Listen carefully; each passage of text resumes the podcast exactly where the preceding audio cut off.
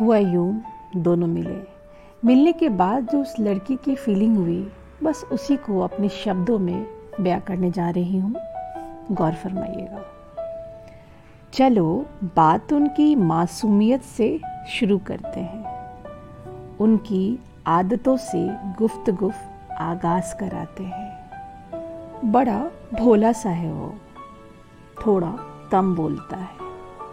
मगर मेरी सारी बकवास मुँह बंद करके सुनता है।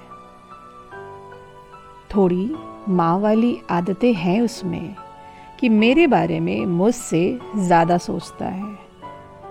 मैं कैसे बताऊँ सबको उनकी आदतों का सबब?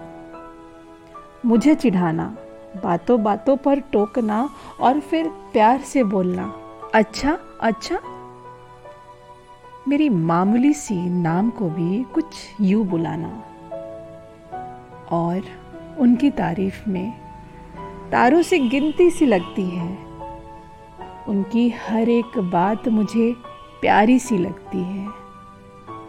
बस यही उनकी मासूमियत मेरे दिल को हर वक्त धड़काती है, हर वक्त धड़काती है।